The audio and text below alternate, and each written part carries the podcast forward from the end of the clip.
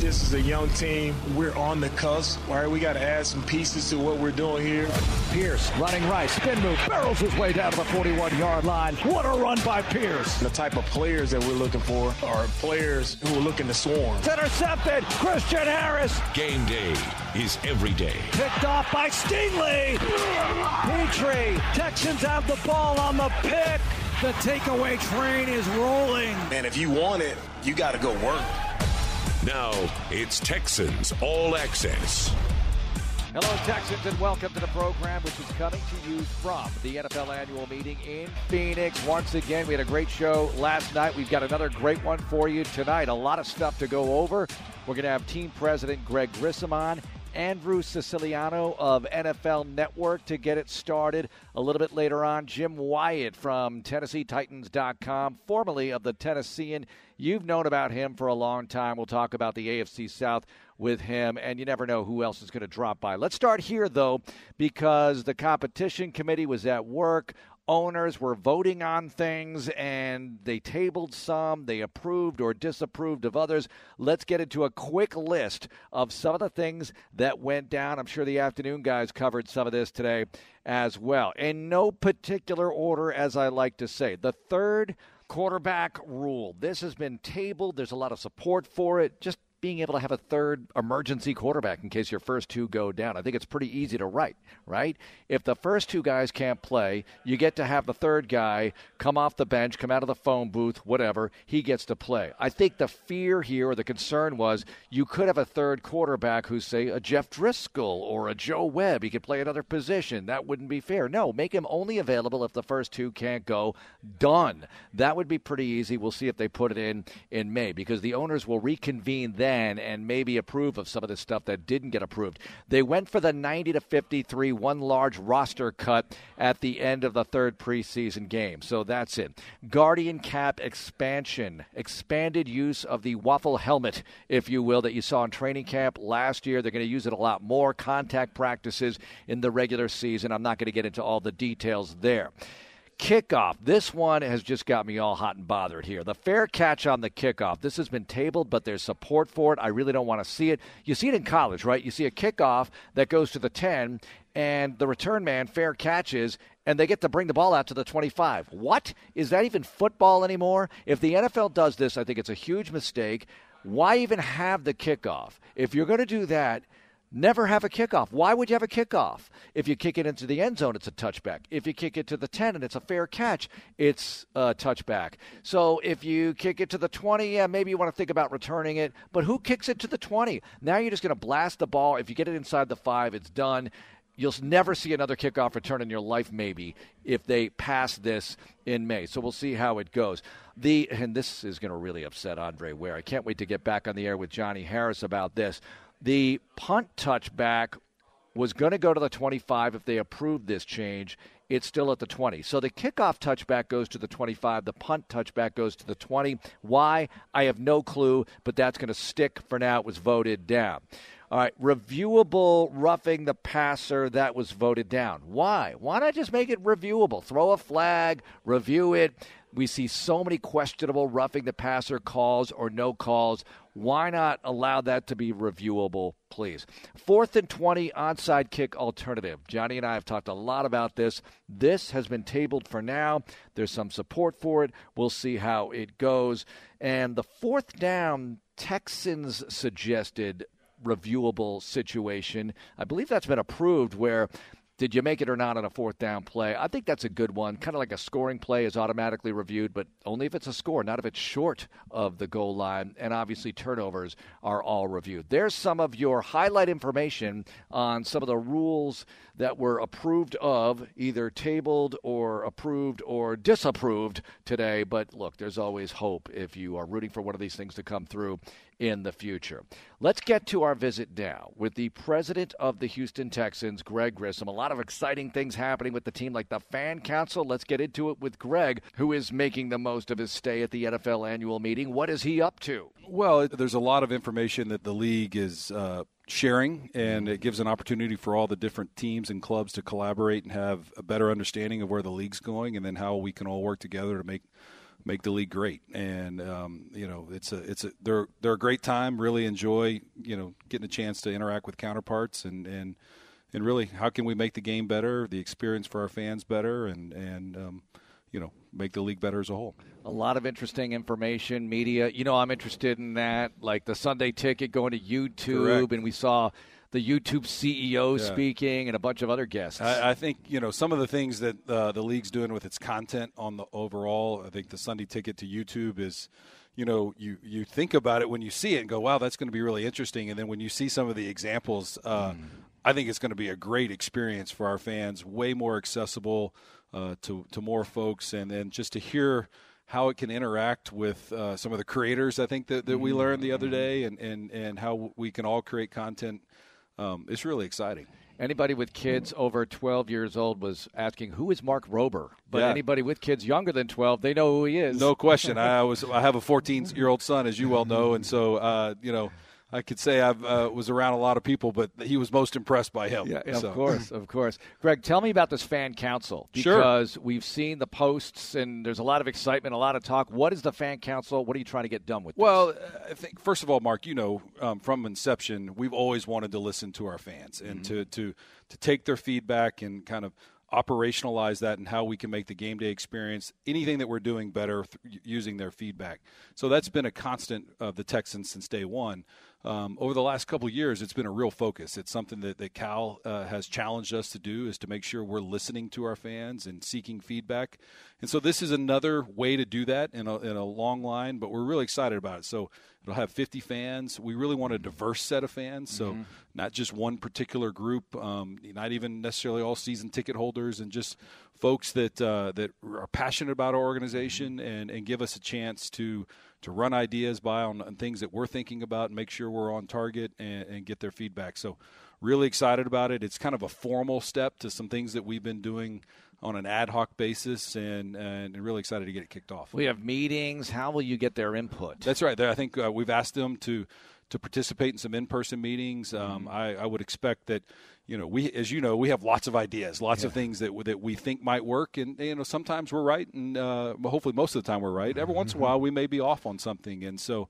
Uh, you know, being able to have a formal process where we can share a concept with them. Maybe it's about our, let's just say it's about our player introductions, or say, or the music that we play in the stadium, or some sort of tailgating tradition that we're trying to create.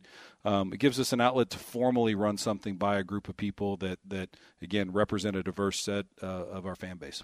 Texans team president Greg Grissom with us. Last year, you took a gigantic step in draft party experience at Miller Outdoor Theater, and it's going to happen again in an even bigger way. So tell us about that a little. Well, yeah, it was fantastic last year, and it was again, it was down this idea of let's let's challenge ourselves to think differently, and uh, it was a great experience. We learned a lot of things of, uh, of of what we can do different and better, and so we're focused on that. And then this year, with the excitement of the draft and everything that's going on, from DeMeco being here and the free agents that we've signed and the draft picks that we have for this draft. This is going to be a great night. I think uh, the the biggest challenge is how to manage the interest in the fan base, uh, the traffic, the crowds. But we'll be prepared. It'll be a great experience. We put on a great show last year, and it'll only be bigger and better this year. All right, so we're seeing a lot of excitement because of all the picks, acquisitions, free agency, trade, whatever, the hiring of DeMeco Ryans. How's this playing into ticket sales, Lux, which is suites? I think many people understand that, many Sure. fans at this point. But tell me about the momentum the Texans have right Well, now. so I- I'll say broadly, the momentum's incredibly strong, um, and uh, the energy uh, is back. You know, we know the last couple of years have been challenging in a, in a variety of ways, but the with uh, DeMeco being here and the the excitement that he has that we all saw on the day that he was announced as our head coach uh, is palpable. And so, just to give you a couple of numbers, just to validate that is. You know, our season ticket renewal base, we think will be, you know, at or above 90%. Um, You know, with, with all the, we had a renewal deadline last Friday. So getting a lot of, still getting a lot of information, but think we'll be at, it's a really strong, which is pretty consistent to the way we, you know, it was for historically in the past. And then on a new sales basis, we've sold, you know, well more than double the amount of tickets, new season tickets that we'd sold this time last year. And so the momentum's really, really strong. Tickets are still available. Folks can call in and, and or go to our website and find out more information. But they better hurry because I, I think we're going to get back into a place where, where they're not available real soon. You mentioned Lux, uh, just uh, our Lux team, and I know uh, always want to give a shout out to our teammates, but they've done a great job. Uh, we've uh, we've more than tripled the amount of new full season suites. So I could go on and on in different yeah. areas, you know, and I know people don't get bored by the business side, but I think I think what I would just say is the momentum is really really strong. The excitement's back and uh, we're just doing everything we can to create a great experience for everybody. All right, you're probably not ready to talk about training camp just yet, but I know it's going to be big, and yeah. the fans will be invited. No, no question. We'll, we will uh, we'll get people out there uh, and really get to know this team. I mean, uh, I think we've got great young players that our fans got to know last year. Guys like Jalen Pitre, Dameon Pierce, Derek Stingley, and others. Mm-hmm and you know we've got some great new free agents uh, that that that I'm excited to get to know, and I know our fans are excited to get to know. And then you know, here next month we'll we'll, we'll get a crop of uh, a bunch of young new Texans that'll that'll come into the fold. So training camp's so much fun because it's the first time you know you get to really see it to, all together, and I know it's something that you enjoy and we'll get out there and enjoy the heat together. All right, Greg, thanks a lot for joining us. Appreciate it, Marc. Appreciate all you do. Great visit with Greg Grissom there at the NFL annual meeting and information on the fan council. You see it on our social media posts on HoustonTexans.com, on the Texans app. You know where to go. All right, here at the NFL annual meeting, media types everywhere. We caught up with some last night. What about Andrew Siciliano? You've heard of him for sure, watching him on NFL Network and those of you who are Rome listeners from back in the day on the flagship Sports Radio 610, remember he filled in a lot for Jim Rome. He's done everything in this business. So let's catch up with Andrew Siciliano and talk about what he's doing here at the NFL annual meeting. It's a great event. It's one of my favorite events of the year because you get everyone together. Everyone's fairly low key, and yet there is a lot of business that does get done. The competition committee, obviously, that just wrapped up. Players can now wear number zero. Who's going to wear zero in the Texans? Let the debate begin. Um, and also, you just have obviously the decision makers here doing their pressers. We haven't heard from many, if not most of them, um, since the end of the season. Mm-hmm. Um, and uh, you get news, whether it's Lamar Jackson or Aaron Rodgers or whatever.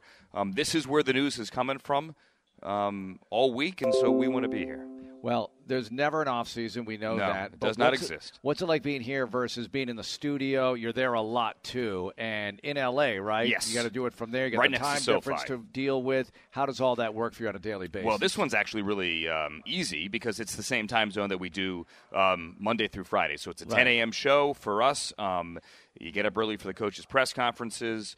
Um, I, I, I love it. And the best part of it is you, you get out of the studio and you get to be face to face, whether it's you, fellow media members, mm-hmm. or whether it's those decision makers, coaches or GMs or whomever. You never know you never know who you're going to meet in the hallway and where those conversations can go. It, it's good to catch up. It's good to see old friends as well. I mean, a lot right. of these people you haven't seen necessarily. Sometimes your paths cross at the Super Bowl. Sometimes you might have not seen someone since training camp a year ago. Well, you do Rams preseason games yes, as sir. well. How tough is that to shift gears? Because preseason games, I always tell people these are the hardest games to yeah. do. The rosters are huge. The outcome is not like lives hang in the balance. How do you approach that? Um, I, probably the same way you would, which is you're you're trying to give fans as much information as as, as you can about the newer faces mm-hmm. here, right? I mean, they they certainly know about. Uh, well, let's say take take Dameon Pierce last year for right. example, right? Rookie, what's he going to do? Let's introduce the fans to Dameon Pierce. Let's introduce the fans to the new guys who could have a big impact on the season. Um, that's what we try to do, but also, you know, it's.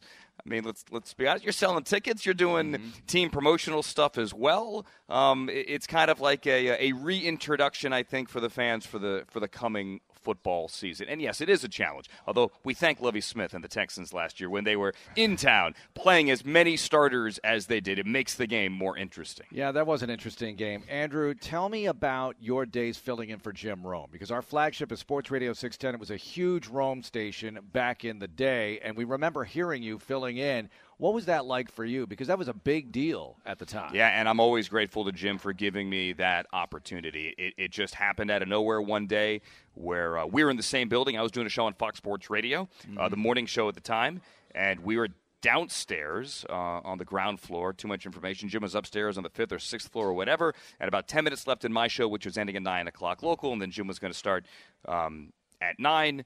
Uh, our boss, we have the same boss, came downstairs, opened the door, and said, um, Something's come up. Jim can't do the show. Would you mind stepping in? I went, Yes, of course. Um, and bam, we did it, and uh, it worked. Had a good time, and as I said, exceedingly grateful to Jim for giving me um, as many swings as he did because I did a lot of those there over those first couple of years, and it was so much fun. I had a great crew behind the scenes um, that made my life easy. Um, some days, you know, doing six consecutive hours because I would do my show and then I would do that show. That was a grind, but it beats digging ditches. I would never complain. Absolutely. How did you get involved with NFL Media, NFL Network? You used to do Red Zone too, right? Uh, the original Red Zone for 18 years. Yeah. we invented under. I didn't invent it, but David Hill, Eric Shanks did the original one back uh, in 2005. Uh, did that for 18 years with Sunday Ticket, and I had been um, the Marc the the the the media world in television in LA is very incestuous. So there's like DirecTV and Fox and NFL Network, and we all know each other. It's all people going from one spot to the other, crew and producers and management. Everyone knows everyone. Um, and a lot of the NFL Network people um, were old Fox people. I had Right. been a Fox person as well, and eventually um, I twisted enough arms to say, hey, uh, you know, let me help out. And it was the lockout in 2011. Lockout ended. And uh, remember the back to football and Right. we we I wasn't at the network yet, but the network basically sent everyone everywhere. All 32 teams were covered. We are going to be live on that first show, the first Saturday when everyone got back to training camp. It was the day Vince Young said Dream Team. It was the day Peyton showed up in Anderson with a neck brace, and they called me up and said, "Hey, um, we don't have any hosts left because everyone's in the field. Would you mind coming into the network and just doing an hour? Like we'll, we'll, we'll put it on tape, do an hour, toss out to a bunch of people. I said sure. Um, did that hour, and then they said, you know what? There's enough news. Let's keep going and going, and ended up doing like a nine-hour show. no joke. And uh, they said, "Hey, you want to do it again tomorrow?" And I said, "Yes." And then here we are, 12 years later. Do you drink a lot of coffee? I do. I've um, Yeah. I've had four cups today. Yeah, it's a performance enhancer, isn't it? Uh, on Sundays, I have a five-shot venti americano on the way to the office, Mm-hmm. um, and then once the game starts at ten o'clock local, they hand me another cup of coffee. There's a Keurig on set, and uh, I probably drink three or four of those during the show. That sounds unhealthy. I'm not making those numbers up. I know what's his name, uh, Pedro Pascal uh, from The Last of Us and The Mandalorian. Something went viral about his five, no, his six-shot americano, Mm-hmm. and I, I think I tweeted, like, "That's the big deal. That's that's an average Sunday." hey, you got to have it, right? You're my kind of guy. Thanks a lot, Andrew. We appreciate Hey, it. great to be here, Marc. There's our visit with Andrew Siciliano, a man who understands the importance of drinking coffee as it relates to broadcasting and so many functions in life. Coming up next, Jim Wyatt, TennesseeTitans.com. Let's talk AFC South with him next here on Texans Radio. Stay tuned for more on the Houston Texans and the NFL on Texans All Access. We return to Texans All Access. Continuing here from the NFL annual meeting in Phoenix, Marc Vandermeer with you. Looking forward to getting back on the air with Johnny sometime soon, maybe tomorrow, definitely by Thursday, where we will have the general on, who's out here as well, by the way. I'm sure he did his In the Loop appearance today somehow, some way. And he'll also be on with the morning show program of Seth and Sean. I think they call it Payne and Pendergast. Yes, that is the official trademark name. He'll be on with them Wednesday morning. Anyway, and if you're listening to this after that on a podcast, sorry, but I'm sure you can catch that visit on a podcast because you can catch everything on a podcast, including this Jim Wyatt from TennesseeTitans.com, formerly the Tennessee, and he's been covering the Titans forever. Let's get into it on the AFC South, on the Titans specifically, and on these NFL meetings. been a pretty busy week, but uh, and the crowds out here continue to grow for the owners' meetings. It's crazy how this uh, event has turned into such a big uh, media event as well. Yeah, this is the most radio stations and team media, digital, video, live stuff that I've seen here ever at an owners meeting. Yeah, I mean, it makes sense. I mean, a lot of these guys, you know, I sit around and listen to some of these coaches talk. Not, yeah, obviously talk to. Talk, listen to Mike Vrabel yesterday at the coaches' breakfast and spent some time with my, G, my GM Ran Carthon, but just seeing these other coaches here and the crowds around them, you know, for a lot of these beat guys and people covering those teams in that market, this is their chance to kind of get updates on mm-hmm. the free agent acquisitions, players who have departed, maybe what's look, looking like in the draft, and uh, I think uh, secrets out that this is a great place to get some content. All right, Jim, people want to know are the Titans rebuilding, reloading? Some people thought before they started making some of these acquisitions that they might be tanking. I'm not saying you're saying that. So, where are the Titans at right now as an organization as we head into 2023? Yeah, it's funny all the different ways people want to put it. Yeah, tanking. Are they blowing it up? Mm-hmm. You Yeah. know, rebuilding, rebooting. I mean, I, whatever you want to call it. I mean, Mm-hmm. I, I, with and I always say with Mike Vrabel, he's never going to be. Uh, a guy that you're going to say, hey, Mike, you know, let's we're just going to ta- tank it this year and, and try to get a good pick next year, Right. Or you know, we're just trying to have a okay year, Mm-hmm. just so we can get a better draft pick. You know, the, the, the Titans going to be playing to win, and and the, they're going to have a roster that's capable of winning. Now, look at what's happened this off season, and uh, you know this team, you know, since the start of this off season, has released Taylor Lewan, Robert Woods, Randy Bullock, Zach Cunningham, Ben Jones, Bud Dupree. Those are all pretty big names. And they've replaced a lot of these guys with up and coming players who really are looking for an opportunity to get uh, a chance to start and to make a bigger impact than where they had been previously. I think part of that is is the new vision with Ran Carthon. I think part of that is because that's what Mike Vrabel did as a player. You know, he started off his career with the Steelers, and uh, you know didn't really get an opportunity until he got to New England. I think the Titans have identified some players in free agency they think can take it to another level, and these guys aren't going to break the bank in doing so. So, uh, yeah, it's it, these guys are cheaper, more affordable contracts. I don't think that means it's a sign that they're you know just trying to get by. I mean, I think they believe in the guys they brought in. I think they can be playing to win.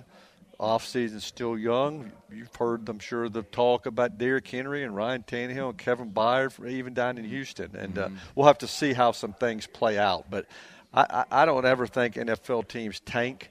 I don't ever think NFL teams blow it up.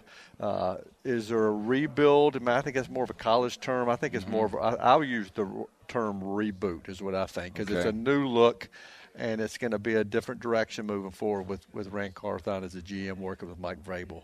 All right, Jim Wyatt, TennesseeTitans.com, joining us formerly of the Tennessee. And you've covered the Titans since what? Since they arrived, right? Long time, yeah. I've, I'm from Nashville. I grew up in Nashville. Uh, you know, I covered high school sports for a long time at the newspaper. You know, as a, a part-time guy, and then the Titans moved to town in um, I guess the late '90s, and I got an opportunity to start covering them in '99. I covered the Titans and Predators both. I became the Titans full-time beat guy for the Tennessean in 2001. But I started covering the team. Yeah, the first year as Titans in the new building. I wasn't around for the Tennessee Oilers days or the Memphis days, just when they started playing at, at then the Adelphia Coliseum as the Tennessee Titans, a Super Bowl year. Uh, that was my first year, and I covered the team for the Tennessean from '99 to 2014. Started working for the team in 2015, and have been doing that ever since. Jim, what were your first interactions like with John McClain? Because he comes in as a media guy from Houston, having covered the Oilers. The Oilers moved to Tennessee. So, hey, who is this guy? What Yeah. What was that like for you being at the Tennessean at the time? Well, he's great. You know, he was buddies with Jeff Legwold, who was one of the guys that helped break me in when I was at the Tennessean. And because he, you know, when I first started covering the league, I, you know, I was a fan. I grew up a fan, and uh, you know, we didn't have NFL in, in Nashville, so uh, I was a fan of the Buffalo Bills as a kid growing up. And uh, again, I t- t- said I covered high school sports for the newspaper and covered a lot of general assignment stuff. You know, when I first started on the beat in '99, I didn't know a lot about the NFL. I mean, I've Right. had to learn on the job, and and Jeff Legwold helped show me the ropes, and Paul Kuharsky was one of the beat guys then, and and they introduced me to people across the league, and John McClain was one of them, and uh, obviously with John's knowledge of the franchise and just where it had been, and his knowledge of the NFL was a great resource, and he's been a great friend of mine over the years. I mean, he is a larger than life figure. I just you know just talked to him, you know, before I walked in this door here. He's been so good to me. You know, I decided to make the move from the Tennessean to start working for the Titans. John's one of the guys I talked to about it uh, because it's a different job, and I always go to him for advice. So. Uh, He's had a, uh, a great career, still going, and um, and uh, everybody knows John McClain. Yep, the general casts a wide net. Jim Wyatt from TennesseeTitans.com joining us. What do you think the plan is at quarterback as far as where we are now? I know it's pre-draft and a lot of different things can happen. What are you thinking, Jim? Yeah, I mean, I think where we are now, at the, you know, at the NFL owners meeting, still a month for the draft. You know, I think, and, and Mike Vrabel and Ran Carthon have all said this as well. Ryan Tannehill's the quarterback. Uh, Malik Willis is the backup. Uh, could things change? I mean, I, I get the sense that they, you know, feel like they've got a good veteran quarterback in Tannehill, a guy who's been in the building all offseason, a guy who works extremely hard. You could do a lot worse with him. Mm-hmm. Yeah, he's got a big number, but look around the league at cap numbers for quarterbacks, and it's not like he's at the top of that list. But I also know how things can change. I mean, this time last year, you know, AJ Brown was a topic of conversation at the owners' right. meetings, and there were a lot of rumors swirling around him and Jon Robinson, who was a GM at the time, and Mike Vrabel, obviously the head coach. They said AJ Brown's going to be on this team. We're not interested in trading him. You know, tried to do everything they could to put that talk to rest, and I generally think that's what they thought would happen, but. Mm-hmm we all know what happened on draft day, and uh, so that's why I always hesitate when people ask me about Tannehill or Derrick Henry or Kevin Byard or anybody. You never, you know, you never know for sure right. what could transpire, and I can guarantee you. I think uh, Vrabel. I don't want to say learned his lesson, but I think he chooses his words a little carefully now when asked about guys and whether they'll be on the team in September because things change fast in March and April. Fans in Houston want to know when the Titans are going to wear the Oiler uniforms. Will it be against the Texans? Will they be shut down by a cease and desist? I'm kidding about that. You have the right to do it, I suppose. But what are you thinking here, Jim? Yeah, and it's funny how this is another one of those deals. It's just been, you know, it, I know in Houston especially, it's a hot topic. It's been mm-hmm. a topic of conversation for a long time. I remember at the NFL owners meetings last year, I wrote that the Titans were planning on wearing the Oilers uniforms let off a mailbag. It was March of last year, and it generated a lot of conversation. And, and everything I've heard from back then is that the Titans plan on wearing them in 2023. Mm-hmm. You know, mm-hmm. the most likely game they'd wear them against, team they'd wear them against would be against the Houston Texans. Um, for a home game in Nashville. I've probably said that a dozen, half dozen times at least over the past year, and every time it generates it generates a lot of feedback yeah. because some people love it, some people hate the idea. Um, you know, Titans have a lot of fans that are in Houston that love the Oilers. Uh, you know, support this team because of that, and and they a lot of those people feel like the city of Houston kind of turned their back on the team when they left, and I get it. Um, and and a lot of these former Oilers, you know, feel like they're attached to the team. So Titans feel like, hey, these are our guys. We should be able to wear their uniforms, you know, whenever we want to. And uh, so, so we'll see what happens. I mean, I think we'll get some true answers here by the by summertime, and uh, we'll see if it ends up um, generating a lot of conversation in the fall. Jim Wyatt, TennesseeTitans.com, joining us. So, Jacksonville Jaguars, they won the division. You had that great night. Well, I don't want to call it great for the Titans, but that AFC champion, AFC South championship game, if you will. And the Titans almost had that were it not for the late fumble. That that was pretty wild. That with everything that went wrong for the Titans down the stretch, they still had a chance to win the division. Uh, but where do you think the Jags are headed? After that finish, after the playoff game comeback, the loss of Kansas City, and some of the moves and non moves they've made this offseason. Yeah, I mean, I think they've gotten better. I think they've got a good coach. I think they've got some good talent on offense. I think they're going to continue to score points. Their quarterback is really, you know, a, a good player. Uh, I think you know getting over the hump for them was big. Uh, you know, you're right. I mean, the Titans is a horrible end of the year for the Titans this past year, and uh, you know, Texans had something to do with that. And Titans lost seven games in a row to finish. And despite everything that happened, went to Jacksonville last week the season with Josh Dobbs, who'd just been with the team for a couple of weeks. You know, win that game and uh, you make it into the postseason, host a playoff game. And for the longest time, I thought that was going to happen because mm-hmm. the Titans had, were in control of that game all the way through. Uh, Josh Dobbs you know, doesn't pick up a blitzer, gets hit, questionable well, fumble pass. I think it was a fumble, and uh, a lot of people in Nashville still think that was a his arm was moving forward and shouldn't have been should have mm-hmm. shouldn't have counted. But uh, the Jags found a way to win that game, and and uh, and I think they're the team to beat, you know, going into 2023. I mean, yeah, the Titans, you know, won the division two years prior, and still I think they're going to be competing. But I think you got to give the Jaguars their their credit right now going in the mm-hmm. season. That doesn't mean anything though, because I remember a couple of years ago they were coming off an AFC Championship game appearance, and they were the darlings to pick to, to yep. go to the Super Bowl the next year, and then they would they win five games that year. So yeah, you got it's a prove it league. You got to do it again and again and again. You don't how don't know how injuries are going to affect things.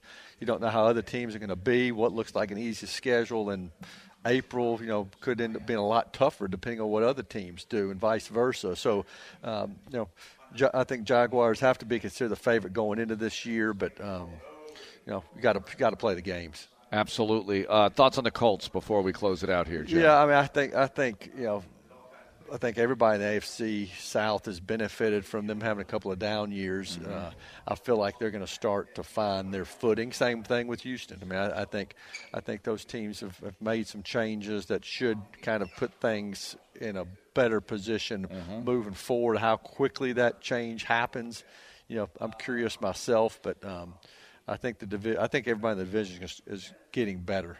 All right, Jim. Thanks a lot for joining us. We appreciate. It. All right, I appreciate you having me. There's our visit with Jim Wyatt of TennesseeTitans.com. All right, coming up, my buddy Dan Leberfeld. He works with SiriusXM NFL Radio, Jets Confidential. He's an interesting guy. Let's visit with him next year from Phoenix on Texans Radio.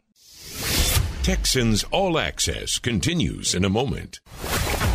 Texans Radio is back. It's our final segment here at the NFL annual meeting today. Marc Vandermeer with you. As I indicated earlier, a lot of rules business done today by the league, and much of it voted down or tabled. Possibility of voting in later. They'll have another meeting in May. That fair catch on the kickoff rule has me steamed, and I can't wait to talk to Johnny about that. As I indicated, why have a kickoff at all if you're going to have a fair catch at the kickoff? But it was tabled. It wasn't put in, so you never know. There might be hope for it hope for the kickoff to actually continue in this league? Is it such a great thing? I think the special teams coordinators appreciate it.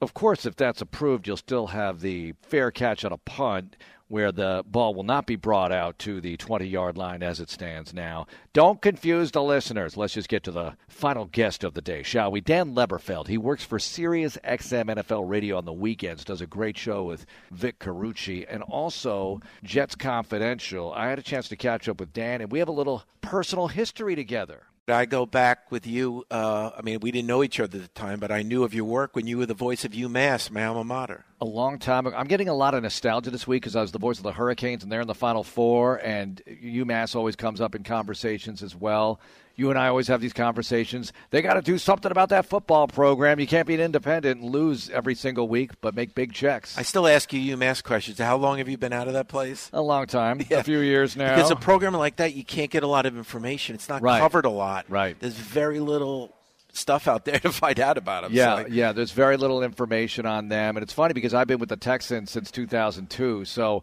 it starts to sound like a long time with the Texans, and it feels like I don't know five years, but it's been 21 years, so it's bizarre. But you're Jets Confidential. And you talk about the whole league, mostly on the weekends on Sirius XM. Yeah, NFL Sirius Radio. XM NFL Radio every Saturday from 10 to 2 with right. Vic Carucci. Yeah, that's a great show. I listen to it. You guys do a tremendous job. I'm always out and about, so I appreciate that. Let's start with the Jets, though, because the Texans will visit the Meadowlands this year to play the Jets, and whatever quarterback does eventually play, we assume it's Aaron Rodgers. But how bizarre has it been this offseason for you covering the Jets with everything they're going through? Yeah, it's it's kind of unprecedented. The the the order of business here is unprecedented. You know, the the owner, the head coach, the GM, they go out to California to meet with Rodgers. They have a nice dinner in Malibu, and they want to work together, but no trade was arranged beforehand. I, I don't know. Maybe it, it's unusual.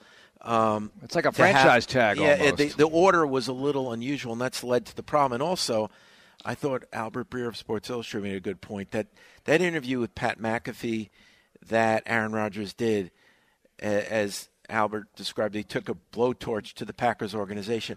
I don't think that's helped mm. because I, it didn't portray Mark Murphy in the best light or whatever, mm-hmm. as far as in Aaron's view and how they handled things from right. after the season till now. So I think that probably upped the ante as far as what the Packers would want in return because that interview was kind of bad PR for them. So if mm-hmm. Rodgers back channel people talked to the Jets, wanted to make that happen. Without that interview, maybe it's done by now. But that interview, I think, will lead to the Jets having to pay more. Yeah, pay more in draft capital. And they already have to pay more in money, a lot in money anyway, to have Aaron Rodgers. Uh, we all know what Rodgers can do. Tell me something about Zach Wilson quickly. He's going into year three. Can he be revamped, rebuilt, whatever he needs to be redone to be a successful NFL quarterback? Can it happen? We assume it's not going to happen this year. He won't get the opportunity, but what about the future for him? Well, he clearly wasn't instant coffee coming out of BYU. Mm-hmm. So he was started too soon. So now, talk about an unusual order of things as we were talking about the Rodgers meeting and then not having the compensation worked out. How about the fact that they're going to redshirt him in his third year to use a college term? Right. He probably should have sat his first year. I don't have a problem with it. His mechanics and footwork are a mess right now. So why not take a timeout? If if you get Aaron Rodgers, he can learn some stuff from Rodgers. He can have their assistants work with him in practice and try to improve the footwork and mechanics. Like a lot of quarterbacks, he he looks good in practice without the pressure, right. and the mechanics are okay. But when the real lights are on on Sunday and guys are breathing down his neck and trying to take his head off, the mechanics revert to street yard ball.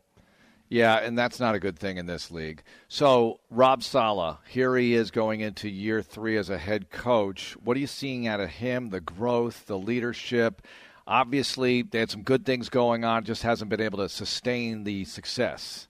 Now, the fact that you call him Rob Saleh means you know him from the past. Because it's Robert. Yeah, no, but th- his friends call him Rob. Yeah, yeah. Well, he were. In, were you there when he was there? Yeah, yeah. Okay. I was there from the beginning, so he was one of those assistants. And I always say, I always say, Dan, be nice to the interns because someday they'll be the leaders. They might be your boss. They'll be somebody's boss. So I'm not saying he was an intern, but he was a, a defensive assistant a long time ago. He was in the building uh, as DeMeco got there pretty much uh, with the Houston Texans organization. Before Matt LaFleur was there, Mike McDaniel got into the building. All at somewhat different times, but look at them now. They're all head coaches in If I'm league. not mistaken, and you know the college game so well and a lot of the people involved, there was a ball boy for the Patriots who became the athletic director of Villanova. Oh, really? Yeah, he was a ball boy for Belichick a long time. So once again, you never know. Here's well, another. Gary Kubiak was a ball boy with the Oilers. Love you, blue. Bum Phillips. Yeah. So and um, you know, you, so you never know. Oh, mm-hmm. Oh, here's one for you. We saw them today. A Bill Belichick. You know his right hand man, Berj Najarian. Yeah. Berj was a Jets PR intern. Belichick had went to the Jets between Cleveland oh. and New England, and they became friends in the in the weight room. You know, going on the treadmill together. Mm-hmm. Now Berj has been with Bill for 20 years, and he's his right hand man. Build those relationships, make those contacts, yeah. right? So, uh, what about Robert Saleh? As we're talking with Dan Leberfeld, Jets Confidential, and Sirius XM NFL Radio. What do you think? By the way, one of the nicest people in the business just walked by, Mike Klis, who yep, covers the Denver. Broncos class act. Yep. Uh, he's growing on the job. He's mm-hmm. maturing. Uh, he had to make the tough decision after the year to fire a very good friend, Mike LaFleur, right. the offensive coordinator. I don't think he wanted to do it, but I think the owner wanted a change. Mm-hmm. When you're ranked as low as they were offensively, you know, sometimes the owner wants the staff to be tweaked a little bit. So that's how many quarterbacks there. did they play? yeah, I mean, you know, if Mike White was playing more, mm-hmm. uh, I'm not sure LaFleur would have been fired. Right. They, they they believed in Mike White, but they didn't believe him to enough because early in the year it was Joe Flacco and Zach Wilson. He was inactive for half the season. Mm. Um, so in in defense of Mike LaFleur, Zach Wilson wasn't ready to play, as we said before. And what do you want a coordinator to do calling plays for a quarterback who's not ready to play? Right.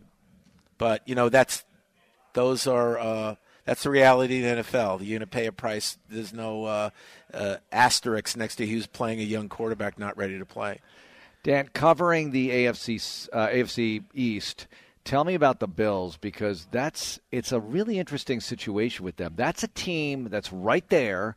Everyone assumes, or a lot of people assume, that yeah they'll get there next year, and that's been happen- happening the last couple of years. Does it ever happen for them, or do they sort of maintain this plateau and come down a little bit? How's that going to play out for the Buffalo Bills? Because as you know, you go two, three years in a window, that window changes. You have to roll that roster over, and we're seeing some of that happen already with them. Yeah, and once you pay the quarterback, you got to shortchange other positions. Mm-hmm. And Josh Allen got paid, and you saw their lack of depth this year. Now, I think with Josh Allen, they'll always have a puncher's chance. Right. I know people were critical of him this year. They went 13 3. Yeah. I mean, he wasn't perfect, but he. There are certain quarterbacks like if they're not on the team, you can reverse the record. I remember there were yeah. years in Indianapolis with Peyton Manning where they were not good, but they ended up 13 and three or, Mm-hmm. or whatever. Who knows what the Patriots would have been all these years? You could reverse the record. I think Aaron Rodgers had some seasons like that in Mm-hmm. Green Bay where they had issues, and he fin- figured out ways to win the game. There's only about five or six of those guys in the league. That's that's the problem. So I think Right. with Josh Allen, he'll always be a tough out. I think something about the division that's not talked about enough is that is our two assistant coaches who are hired, and you know one of them very well. Uh, Vic Fangio going to Miami is a tremendous hire to turn Yeah. that defense around, and Bill O'Brien going to New England. Now, you can address Bill O'Brien better than anybody. I will not address that right now. We'll see what happens. We don't play the Patriots. The Texans don't this year. All right, so on the weekends, you're talking about the whole league. How hard is that to get ready for when you have to be on that network, an expert on every team? How do you work that? Well, it, it's it is a challenge, but we do more of a topic-driven show, meaning that we have mm. a lot of sound and we react to the sound, and we we kind of lay out the show. We know what we're going to talk about. We don't mm-hmm. do the, and I'm not judging any of the shows. All the shows are great on there, but we don't do the taking the calls on what did you think of the Texans draft? What did you think of the Packers offseason? Mm-hmm. We don't tend to do that, so.